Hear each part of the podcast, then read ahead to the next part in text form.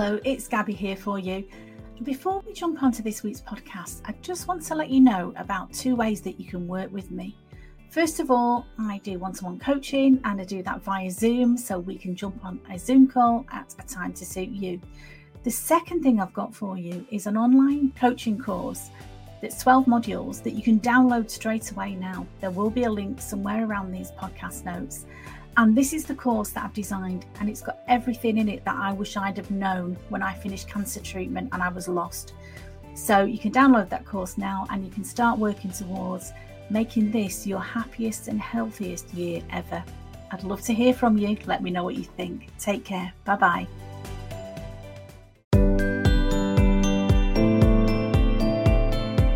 Hello there, it's Gabby here from Confidence After Cancer, week's podcast guest is a very remarkable woman, Leanne Gunn. And you're going to meet Leanne in a minute, and she's going to tell us uh, about her story, about her journey, and which does include a diagnosis of a very aggressive breast cancer. But that's not really been the major factor in her life. I'm going to introduce you and let Leanne tell her story about what happened to her and the quite shocking events of what happened to her son. But what shines through this interview is her positivity and her attitude to life that no matter what life throws at you, you can choose your attitude. Even for some of us, an unthinkable thing, having a son who is disabled. She talks about this, about the blessings that she's found in that diagnosis, the blessings that she's found in her cancer diagnosis, and the fact that it helped her put her life into perspective and also the work that she now does. She is an accountant, um, but more than that, she's a business strategist. She helps uh, people, self employed people, small businesses, and she talks in a really positive way about the opportunities that are available uh, to us all this, these days in the world of the internet, particularly for midlife women, a bit like myself, who maybe, you know, struggled to fit in with corporate life Leanne's got some real words of wisdom about that, about how she can help people and what she can see that those sorts of people bring to the world of self employment. So it's a really interesting podcast for me. Absolute pleasure to introduce and interview this remarkable young woman. And I hope you enjoy this week's podcast. And I'm going to introduce Leanne. See you in a minute. Bye.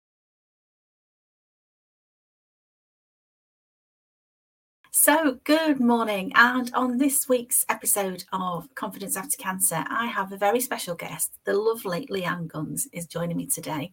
Leanne is a breast cancer survivor, but actually, that's not really the biggest part of her story. She's got some more stuff that's happened to her in her short life that she's going to share with us today. Some quite dramatic things, and I know that she's looking good today because, you know, has got happy ending. It's quite dramatic what's happened to Leanne. So, welcome, Leanne. It's so good to see you. Thank you for joining me. Thank you. No, thank you for the opportunity to come on. I love talking about all of these sorts of things. So, yeah, I'm really excited to go through it today. Excellent. Like I say, you have got such um, an unusual and, and, a quite shocking story as well when I first heard your story. So, I'd really like to start by talking about what happened to you with your son. You were quite a young yeah. one, weren't you, when you had him?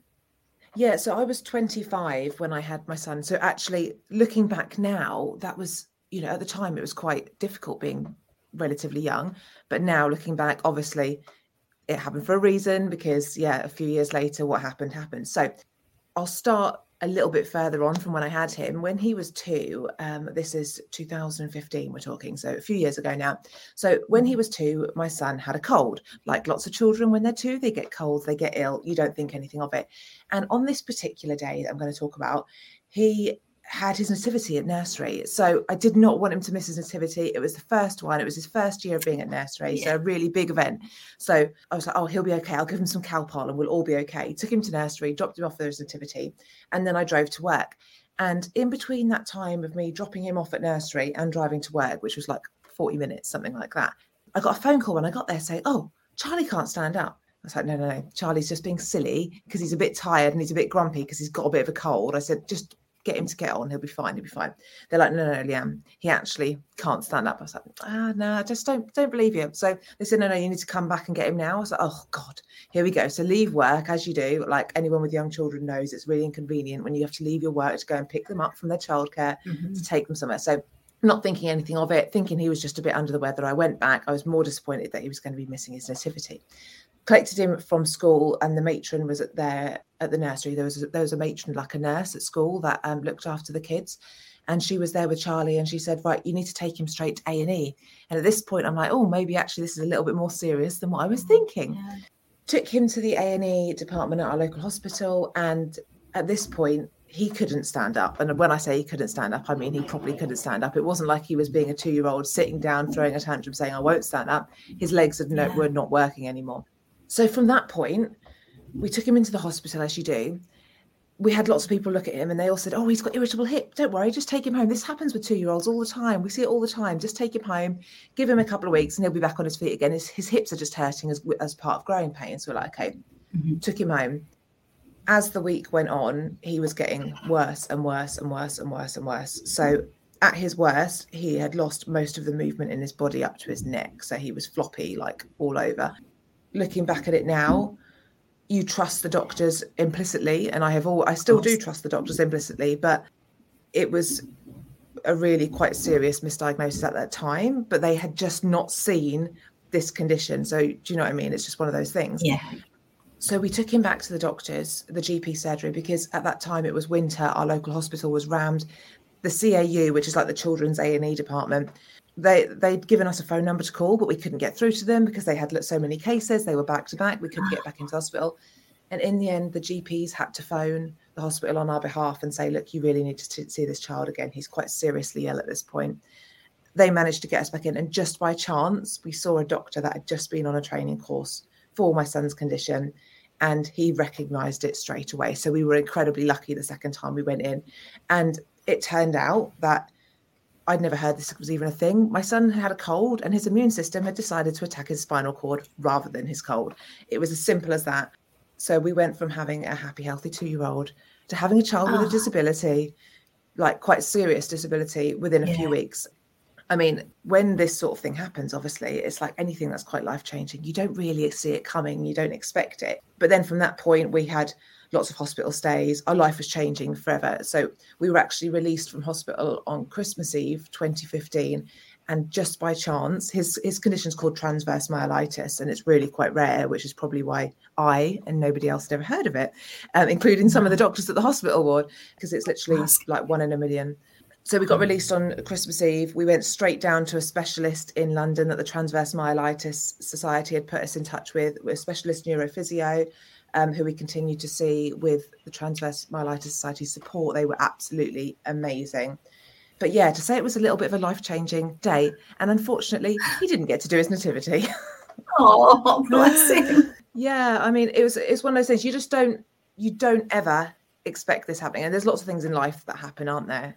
Like really most people yeah. listening to this are going to have something yeah. in their life that they never expected to happen. But yeah, so yeah, literally, my son got a cold and it left him permanently disabled, which is excellent. Yeah, so that was that was the real beginning of my story. So that's that's December 2015, and um, obviously this podcast is confidence after cancer so you obviously know yeah. what's going to ha- happen next but we, we went home we started to learn how to you know deal with a child with a disability and all the rest of it. And our life changed quite dramatically at that point. Suddenly we were back using buggies and push chairs and all of those sorts of things, dealing with endless hospital appointments.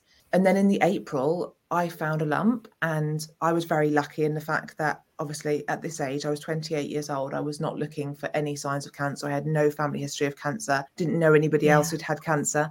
I was very lucky that it was in a really obvious place, like right at the top.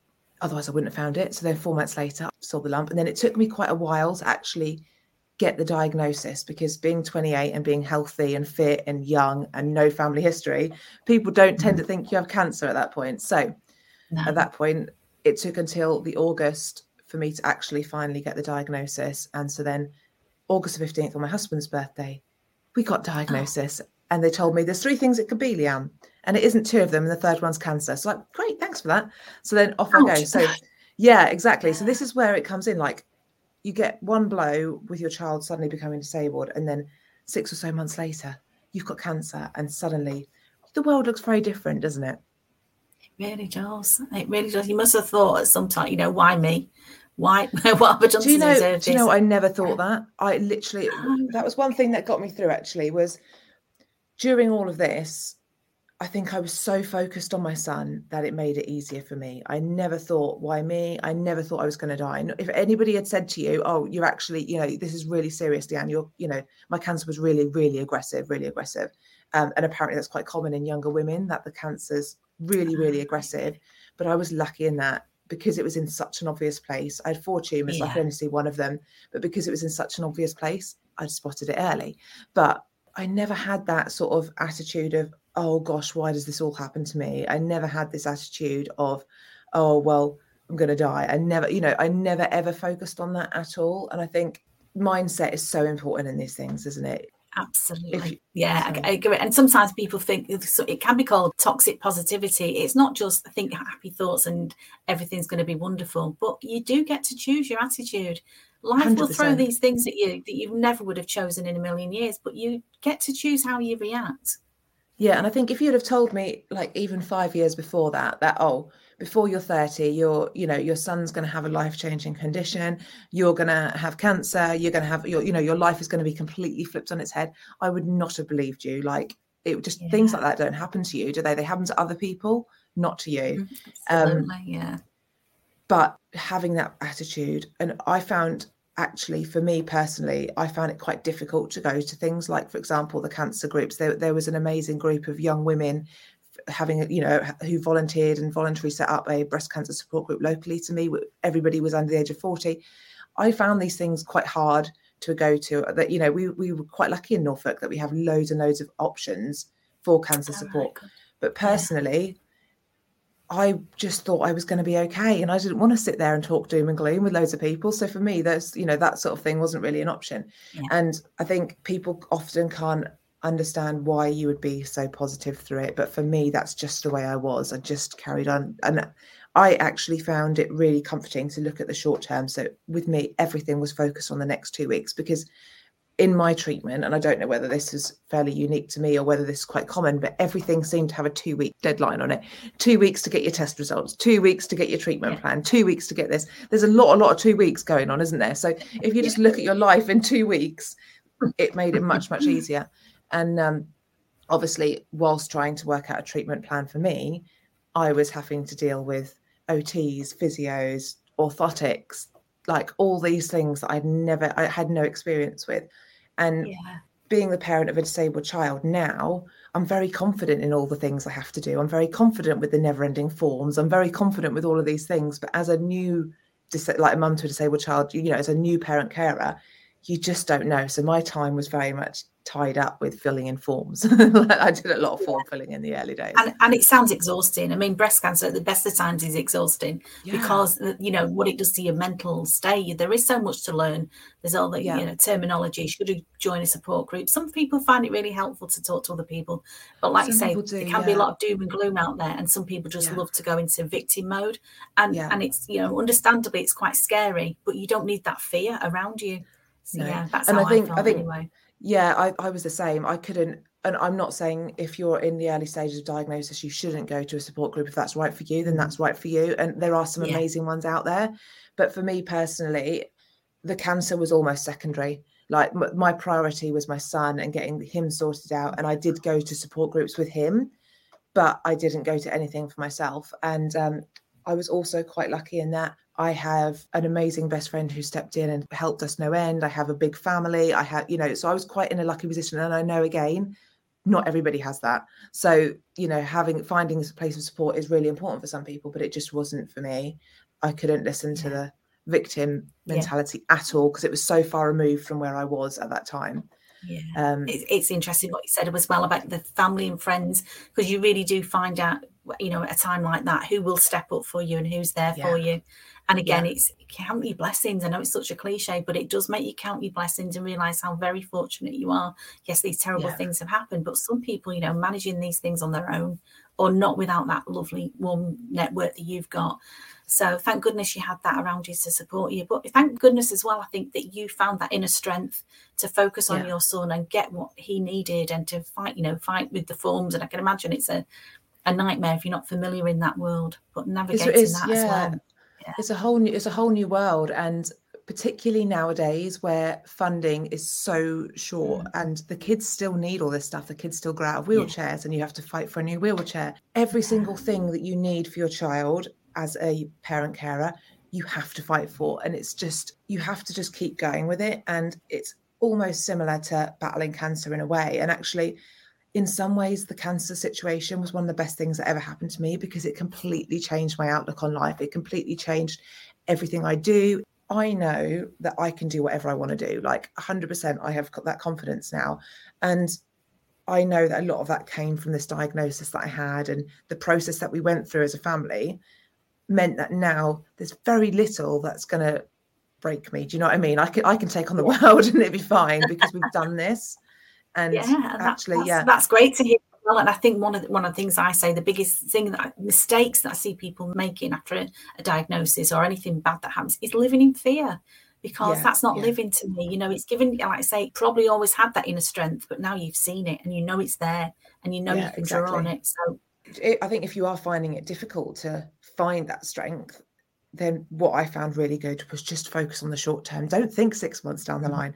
Think today, tomorrow. Like when I was going through chemo, I still worked and I um, I refused to stop working during chemo because I needed something to keep me sane because my life had literally been turned on its head. And I was on a three week cycle. So I'd have a week chemo on the Monday, be really ill for that week, you know, like everyone probably listens to this knows how ill you are when you're having chemo. Um, mm-hmm. And then I would go back to school, go back to work on the uh, second week and the third week, and then have the third one off again. So I would be constantly rotating this. And actually, that's how I had to focus. Chemo week, I had to focus on getting to Wednesday. If I got to Wednesday, I could start to function again. And then if I got to Friday, I'd be able to like stand up and get out of bed and stop being sick and things yeah. like that. And then if I got to Monday, I'd go back to work. Do you know what I mean? So you just just focus yeah. on the short term. Don't think six months, oh, a year down the life line, my life is going to be like this. Because I can guarantee you can't predict what your life is going to be a year no, down the line. This is going to change everything, isn't it? So yeah, yeah, absolutely, yeah. I'm I'm very much like you. I worked through my my treatment as well, and well-meaning friends were saying, "Oh, do you think you should be working?" But I, it gave me focus yeah. for, for that time, for a short period of time, I go to work, put my in back in the day, put my suit on, and I felt like a normal person, if you like, not a not a patient, not a not a yeah. victim, not a cancer patient. So mentally, yeah. it did a lot for me. That yeah, but obviously you've got to balance your energy levels. That is key, isn't it? I like I that as well. The focusing on the short term because we can all do that. We can all worry about what's going to happen in the future, but actually, just focus on today. Have a good day today, and and the next week. If you plan out your next week to expect good things to happen, and don't you think that's true in life, just in general as well? Like it doesn't have to be in cancer mode that you think Absolutely. like that, but you never know what's going to happen. And I think my story is key in this. For you know, for so much having such a, st- a short space of time, you never would have expected it. But before then, we never really understood how lucky I was. And then afterwards, hang on a minute, life's too short. Why are you worrying about this stuff? Absolutely, life is too short. That is a great, you know, sort of mantra, isn't it? To think about other things you used to stress about, really trivial things, things that don't matter. You know, look at the big picture. Look at how lucky we are. We've got families. We've got yeah. children. We've got, you know, we're here, yeah, enjoying life. So yeah, that's really good. One of the things I wanted to talk to you about, Leanne, is I know that you are passionate about inclusion, and I know I've heard you yes. talk about this before, and I'd like you to just explain a little bit. What does that mean? Why are you so passionate about it? So inclusion is basically giving everybody a level playing field to start with. So the best way I've seen mm. a really really good image on inclusion and I'll try and explain it the best I can, but basically everybody needs to look over a really tall fence to see what's on the other side of the fence. Everybody's boxes that they need to stand on to see over the fence are going to be slightly different heights, basically. So you can have tall people. I'm quite tall, so I probably wouldn't need a box. And then you'd have somebody next to me who might need a massive box because they're really small. So inclusion is that box. It's giving people the tools to be able to enter the world on a level playing field. And this doesn't just mean in the world of disability, like physical disability. I'm not just talking ramps, like I'm not just talking lifts, you know, accessibility things. I'm talking across the board.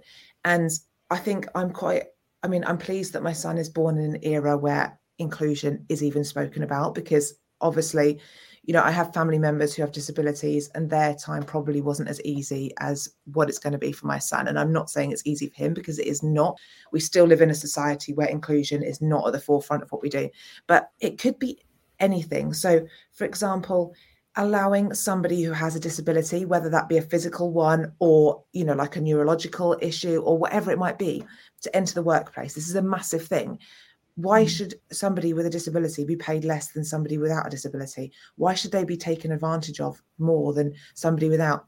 School is a massive thing for me. Schooling has i never had any idea how difficult it is to find a school that is right for a child with additional needs because guess what? One size doesn't fit all with education. Like that's the way the uk system works is one size fits all but it just doesn't. So it's understanding that everybody needs different tools in place to access the same thing. And whether that be that they need a carer's ticket to a theme park, or whether it be that they need a ramp up some stairs, or whether it be that they need an area within a workplace where if the sensory overwhelm gets too much, they can take themselves off and just sit in the dark for five minutes. Do you know what I mean? It could be any of those things, but it just has to be at the forefront of whatever you do. And it doesn't necessarily have to be an expensive, costly process. It can be as simple as just asking somebody what they need to access whatever it is you're offering. Okay, that's really interesting. Yeah, I've got several friends that I know talk about with with equal passion about the same subject, and I think in, in the world of work, but I was talking to somebody like yesterday about sexual equality and how things have changed yeah. since I started work, and I think yes, things have changed, but we've still got a huge way to go. We've got a massive way to go, and I think yeah. I think there's a real need in this country as well to sort of push forwards with it. I think in some respects we are really lucky that we live in a very liberal society. We're very accepting as a society, I would say, but just accepting that people with disabilities exist doesn't necessarily mean that we're doing as much as we possibly could be to allow them to access things in particular as they get older and they start to leave school or they leave university or whatever it might be, making sure that we can get these people into the workplace in the best possible way for them is so so so important and, and actually what you'll find especially like within the neurodiverse community and you know they have a different way of looking at things so they are amazing assets to any business but we just need to put things in place that allow them to access the workplace or access schooling or access a theatre or whatever it might be in the same way that anybody else can do. Love that. Okay, thank you. Your passion shines through. I know. So I get. I start get. Yeah, I start running on on one. Sorry. that is absolutely fine. That's why we're here to talk ah, about these things. So, how is Charlie now? How is he health wise? So, he is really good now. I mean, I'm not going to say that our life is simple by any like any stretch of the, the imagination. It is not. But Charlie sees his disability as a first class ticket to life. Those are his words. He thinks ah. his disability is amazing, and we had a situation last year where he thought doctors were trying to fix him and make him not disabled anymore. And he was like, I don't want to not be disabled because he sees, he can't remember ever not being disabled for a starter, but he sees it as his superpower almost. He can whiz in his wheelchair faster than his friends can run. He can do all these things. He gets to jump queues and, you know, all this stuff that he sees as a real positive. There's at the moment, we are in a very good place where he doesn't necessarily see all the negatives. That being said, he's got major surgery coming up. We've got all sorts of things that go on constantly. We spend a huge amount of time in hospital. We get to see all of the corners of the country, going to various different hospitals, whether it be up north, south, you know, all over the place. We go all over the place. But actually, for an outlook point of view, if you ever need motivation for how to look at the life, you know, look at the world positively, go and find a disabled child and see how they do it. Because nine times out of 10, you'll be taken aback with their positivity. When we go to spinal units, for example, there's a there's one particular spinal unit we visit quite regularly.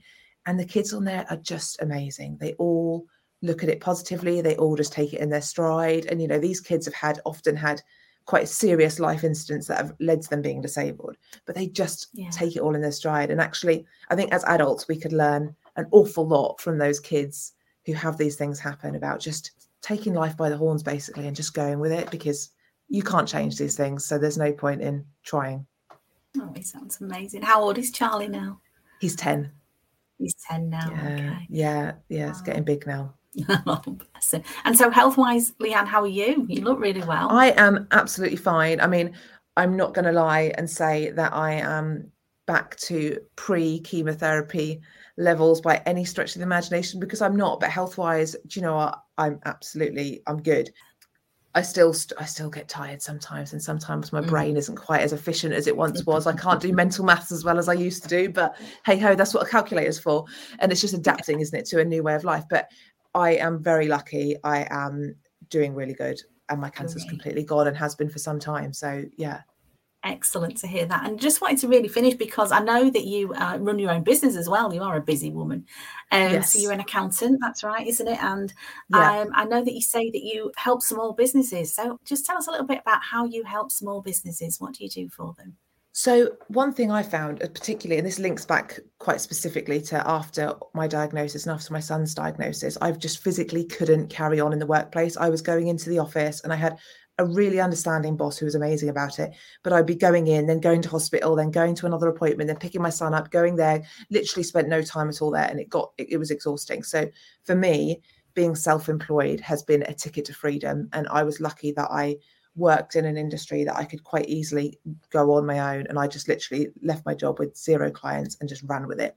So what I do is I help other business owners do what I've done basically.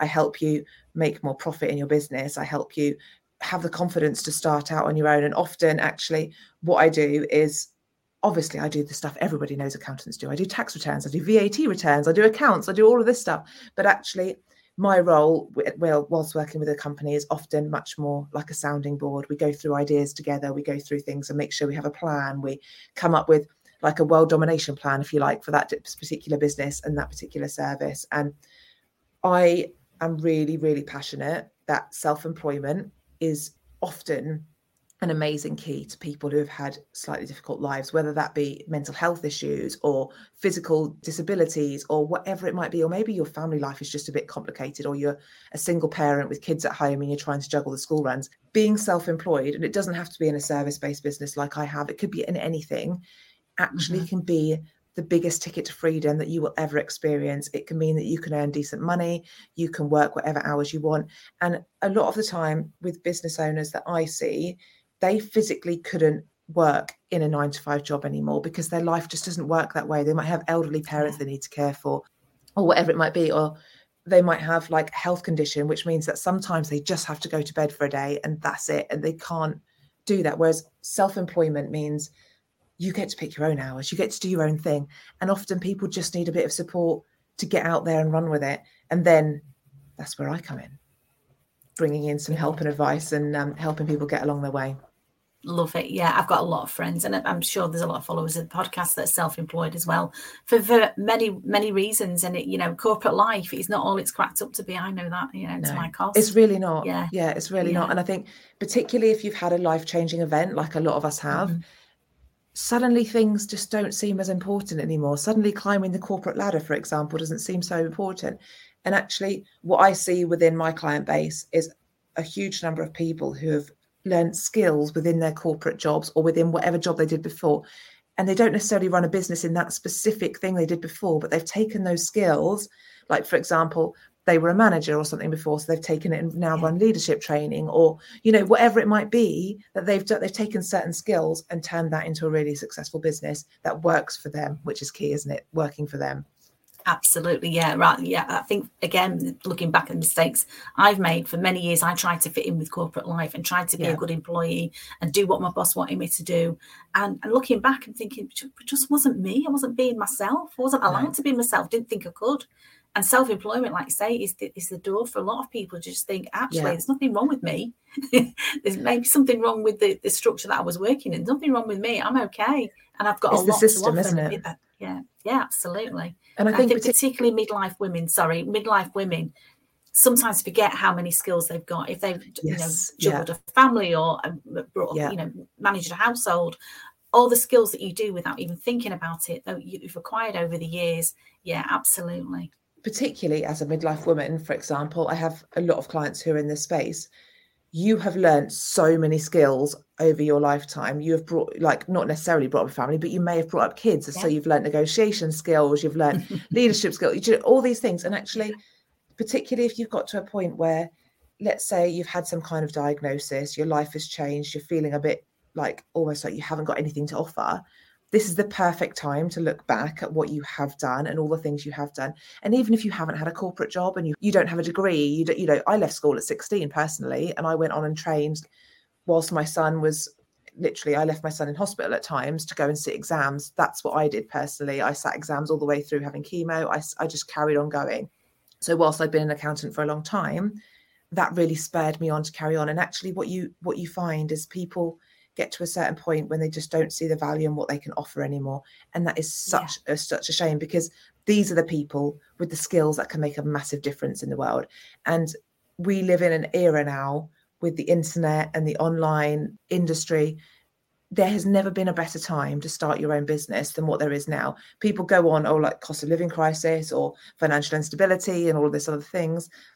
There are people making millions and millions of pounds, regardless of all of those situations. And now we have the tools where you don't need to go and get a physical shop and set up on the high street now. You don't have to go and get a mm. market stall. You don't have to show up in person. You can come up on the internet, set up a business, and literally the next day, with very little outcome, you can be a self employed person making money. And that's why it's so important now to have those options and just believe in yourself that actually you can do it. Because if I can do it, anybody can do it.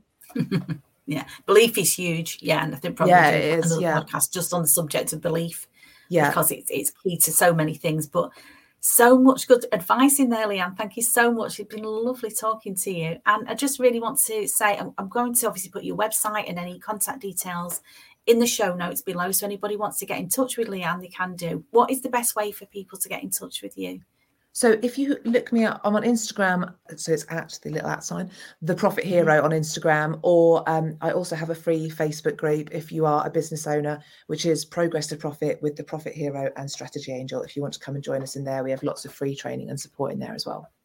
That sounds amazing, and yeah, like you say, so so much needed in this day and age. Yes. It's been lovely talking to you. Thank you so much. I'm hoping we'll talk again because it felt like we could talk all day. Definitely, yeah. Day.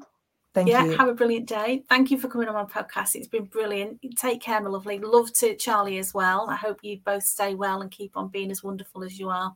Thank you so Thank much. You. Take care. Bye-bye. Bye. Wow. Well, I really enjoyed talking to Leanne. I hope you can tell that.